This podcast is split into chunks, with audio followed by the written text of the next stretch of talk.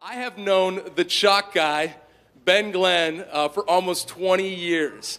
He travels all over the country and he's an amazing communicator and artist.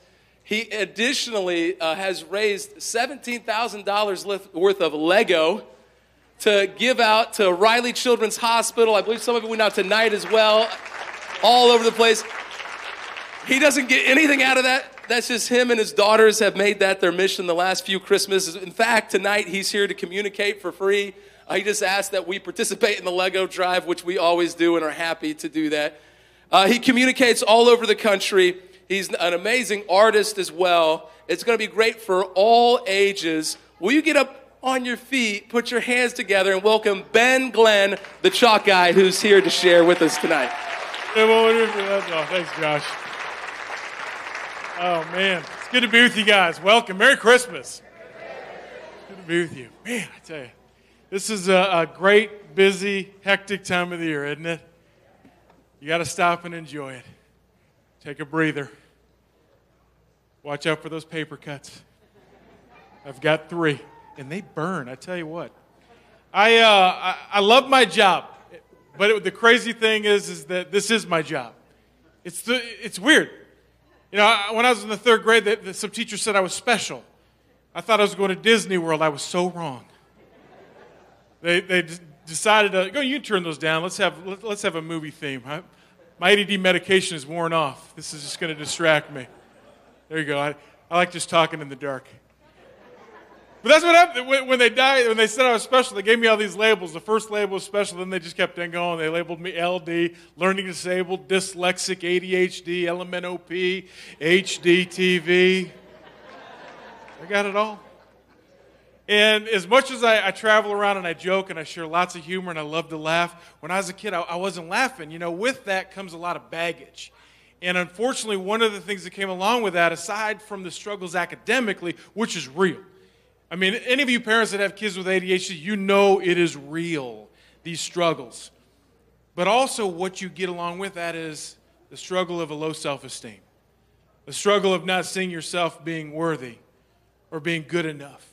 And because of that, as a result, one of my greatest fears in life is doing exactly what I'm doing right now. That's why this is a weird job for me. For half my life, my greatest fear was public speaking. You know, they say that, that public speaking is the second greatest fear next to death. It's like the old Jerry Seinfeld joke that there's some people that are so afraid of public speaking that if they were at a funeral, they'd rather be in the casket than giving the eulogy. And for me, that was true. And so the weird thing about me academically, my spelling stunk. I thank God for spell check every day. Uh, I, academically horrible. Everything that you can imagine I struggled with. But for some reason, I just connected with art. I was really good at getting dirty. I was really good at flinging the paint. And because of that, and, and, and, when I have a lot of time to speak, I love to share how I believe this was part of God's plan for my life, was to travel around and to perform with my art.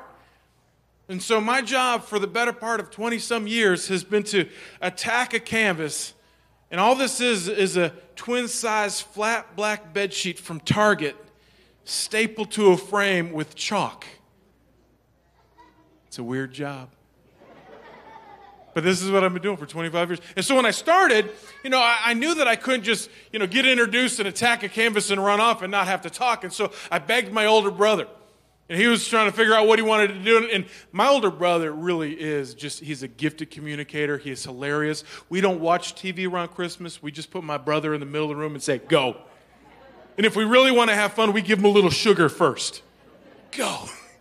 And so Sam, Sam was awesome. And so when we first started, it was just my brother and I, and he'd do all the speaking. And when it was my turn, I'd get up and I would draw. But the problem was is that after he get we get done, people would get around my brother and ask, what, "What's his story? Why does he do this? Why does he do it so fast? What is wrong with him? How come he doesn't talk to anybody?" And so my brother and I we sat down one day, and and my brother challenged me. He said, "Man, you you got to get over this. You got to get over it." There's nothing better than when you're faced with a struggle or a fear to have somebody come alongside you and say, let's do this together. Nothing better than that. You know, when you face a struggle or, or, or a fear, it can be so overwhelming, so paralyzing that, it, that, that, you do nothing. And, and just the idea of being alone can be so overwhelming that you don't know where to go next. And so when my brother came beside me and said, Let's do this together, I'm like, Hey, you better not, you better not bail on me, bro. He said, Well, let's make it even, let's spice in the deal. You teach me how to do art, and I'll teach you how to speak. And you know what? My brother honored that deal. He honored it. He would critique me, he would challenge me. And when I first got up, my hands would shake when I'd grab. I think my first talk went like this My name's Ben Glenn. I'm going to draw now. That's my first talk. You guys just heard it. Who knew that would lead to a 20 some odd year career of speaking? And he continues to challenge me, but the deal was I teach him how to do art. Here's the problem my brother has no artistic skill whatsoever. And yet, I love the fact that he's got no pride about it and he tries so hard. And he loves art.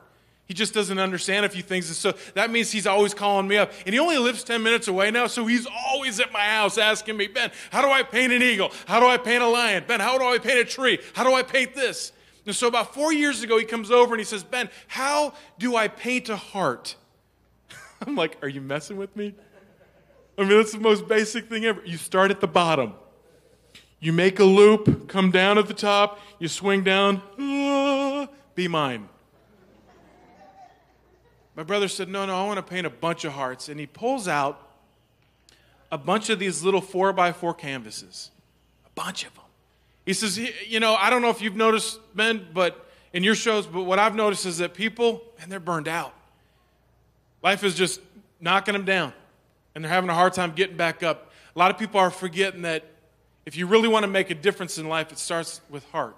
You got to have heart because life is a struggle. And if you're going to keep moving forward, you've got to find the heart and the grit to do that.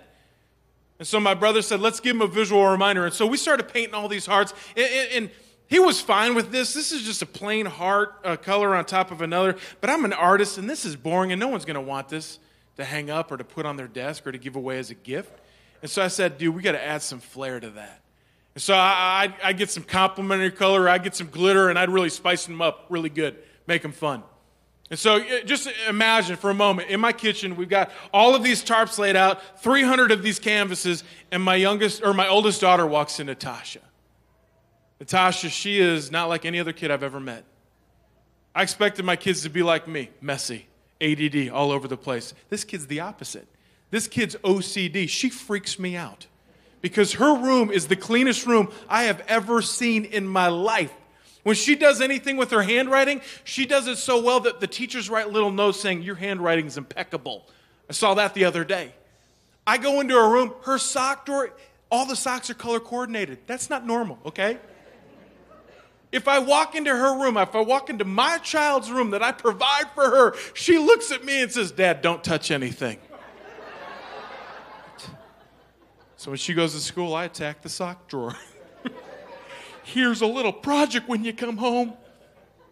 And so my little perfectionist comes and she sees all the fun we're having and she says, Dad, can I paint? Can I paint? And I'm like, absolutely. Now, my daughter learned very quickly that painting a heart and drawing a heart's different. When you get a pencil, you just, you know, boom, boom, done. But when you get a paint, you got these bristles, which create some, some control issue. And when you start out, usually you start out doing really well. You make that first stroke, and because that first stroke looks good, you kind of feel like a Picasso, and, and, you get a little bit of that ooh, energy, and you're feeling good. And so when you get ready to make the second half of that heart, you don't even know it. But you're pushing harder on the brush, and the bristles spread out. And without wanting, you make a bigger side to the heart. You make a lopsided heart. If you're OCD and you make a lopsided heart, is that good for you? No, that'll drive you nuts.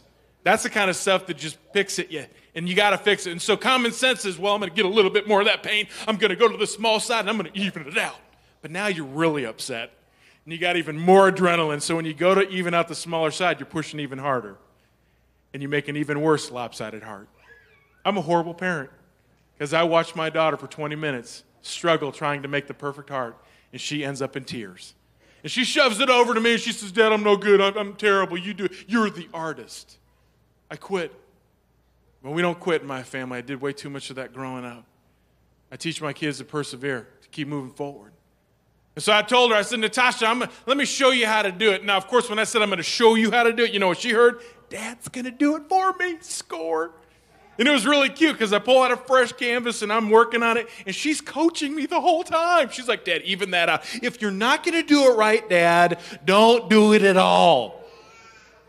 I'm like, hey, those lines are reserved for parents only. I get done with almost a completely perfect heart, but completely centered. And my daughter is thrilled. And so then I go to add the flair, I go to add the fun. And she yells at me. My kid yells at me. She said, Stop, Dad, what are you doing? I said, I'm going to add the good stuff. I'm going to add the fun. I'm going to add the flair. And she said, No, you're going to make it ugly. You're going to make it ugly. Those of you know, that know me well, you know that I'm always looking for teachable moments with my kids. You know, sometimes just telling your kids to do something or to learn something ain't enough. They got to experience it.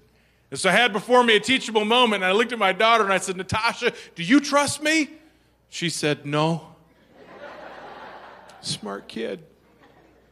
Despite my daughter's wishes, I went a little bit beyond the flair and I made, well, what would most consider a pretty ugly heart. And I did something like this.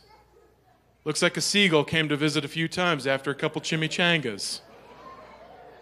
And of course, my daughter was mad, and then she struck fear into my heart when she said, I'm telling mom. And I said, Hey, before you get me in trouble, before you go get me, you know, put me in the doghouse, let me ask you something, Natty. I know it's ugly. I know it's messy. I know it's undesirable. I know that you don't like it, but can I ask you one question before you go get me in trouble? Same question I ask you guys tonight. Can you still see the heart? It's messy, though. Can you still see the heart? Sometimes it's in the messiness of life that we experience heart the most. You know, it was a teacher in the ninth grade who told me to snap out of it because I was so bogged down in the messiness of my life.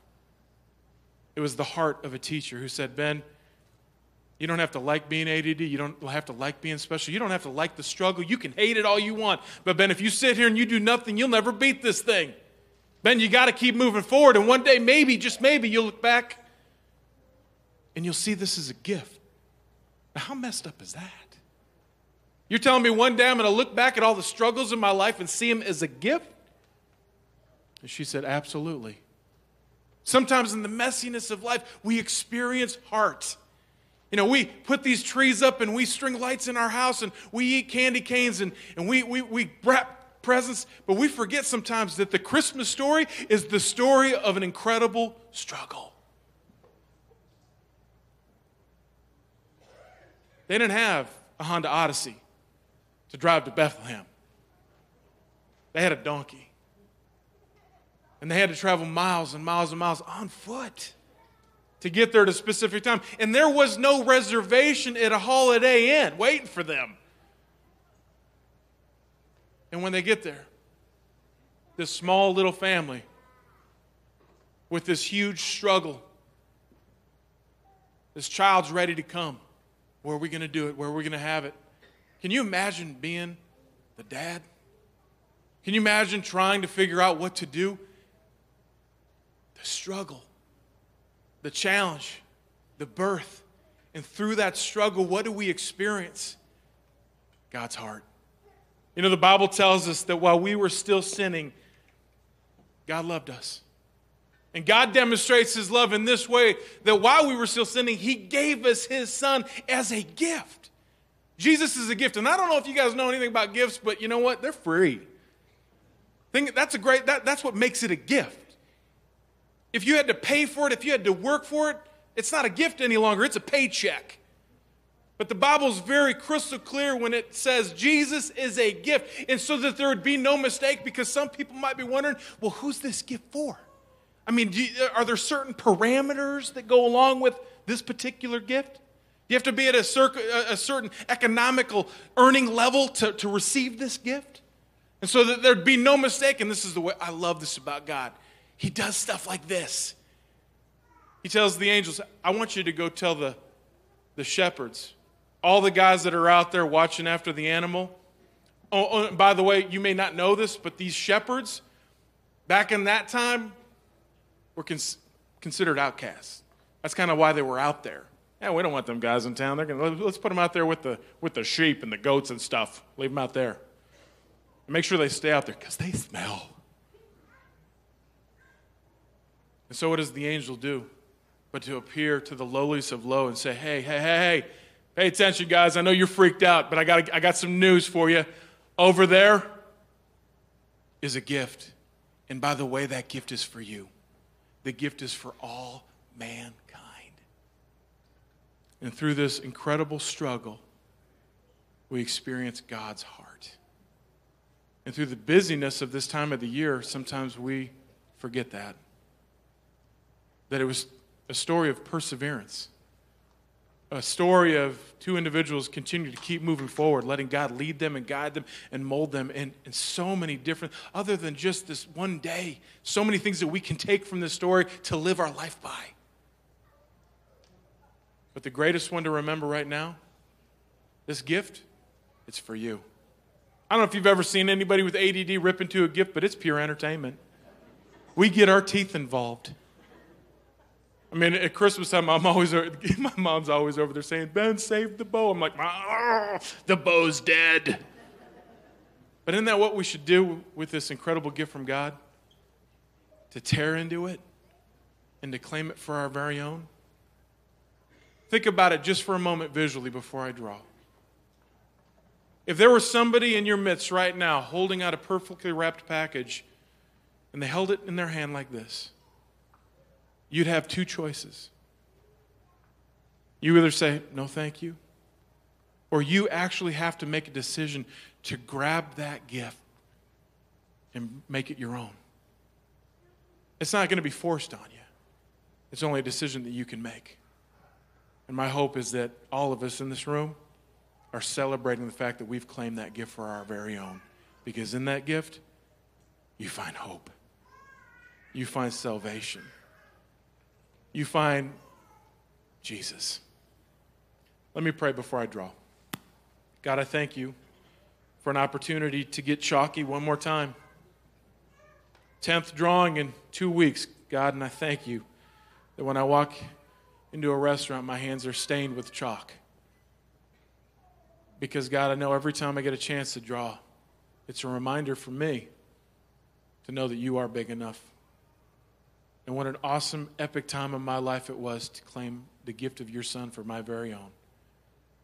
We thank you, Jesus. In these next few moments, I pray that we'd have fun, but our hearts would be open, and that you would lead this time. It's in your name I pray. Amen.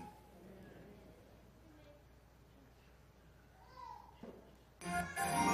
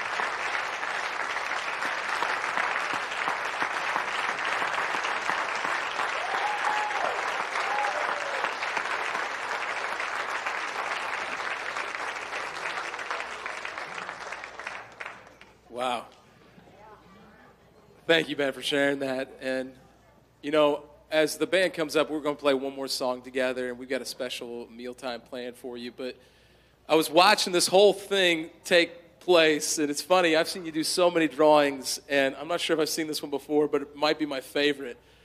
Because these shepherds, that very first Christmas, God could have chosen anyone in the entire world to present himself to.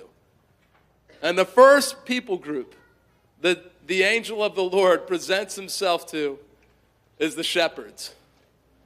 The people that that Christmas were living outside the city. It felt like no one cared about them. As Ben said, in that society and culture, felt like they had no one that Christmas. I don't know where you're at. I know in a room this size tonight, I was thinking about Proverbs 3 5 to 6. It says, Trust in the Lord with all your heart. Trust in the Lord with all your heart, but lean not on your own understanding. In all your ways, acknowledge Him, and He will make your path straight. If you feel like you got no one or nothing this Christmas season, if you're struggling, having a difficult time, if you've put your trust in your job or people who have let you down, if you're going through your first Christmas without your mom or your dad or your grandparents or your child, tonight is for you. The God that created you, the God that loves you, He's right beside you. And when we acknowledge Him, He'll be the one we can lean on when we got nothing else in this world. And as someone who has needed to lean on Him constantly in my life, who used to be very far from God, that cared about things that I shouldn't have cared about, I know what it's like to feel like you've got nothing and no one, and you've put your trust in other things. But the beautiful gift that Ben just talked about, it's for everyone not just the elite, not just the social few, it's for everyone. But it takes us responding and receiving that grace, that forgiveness, that gift.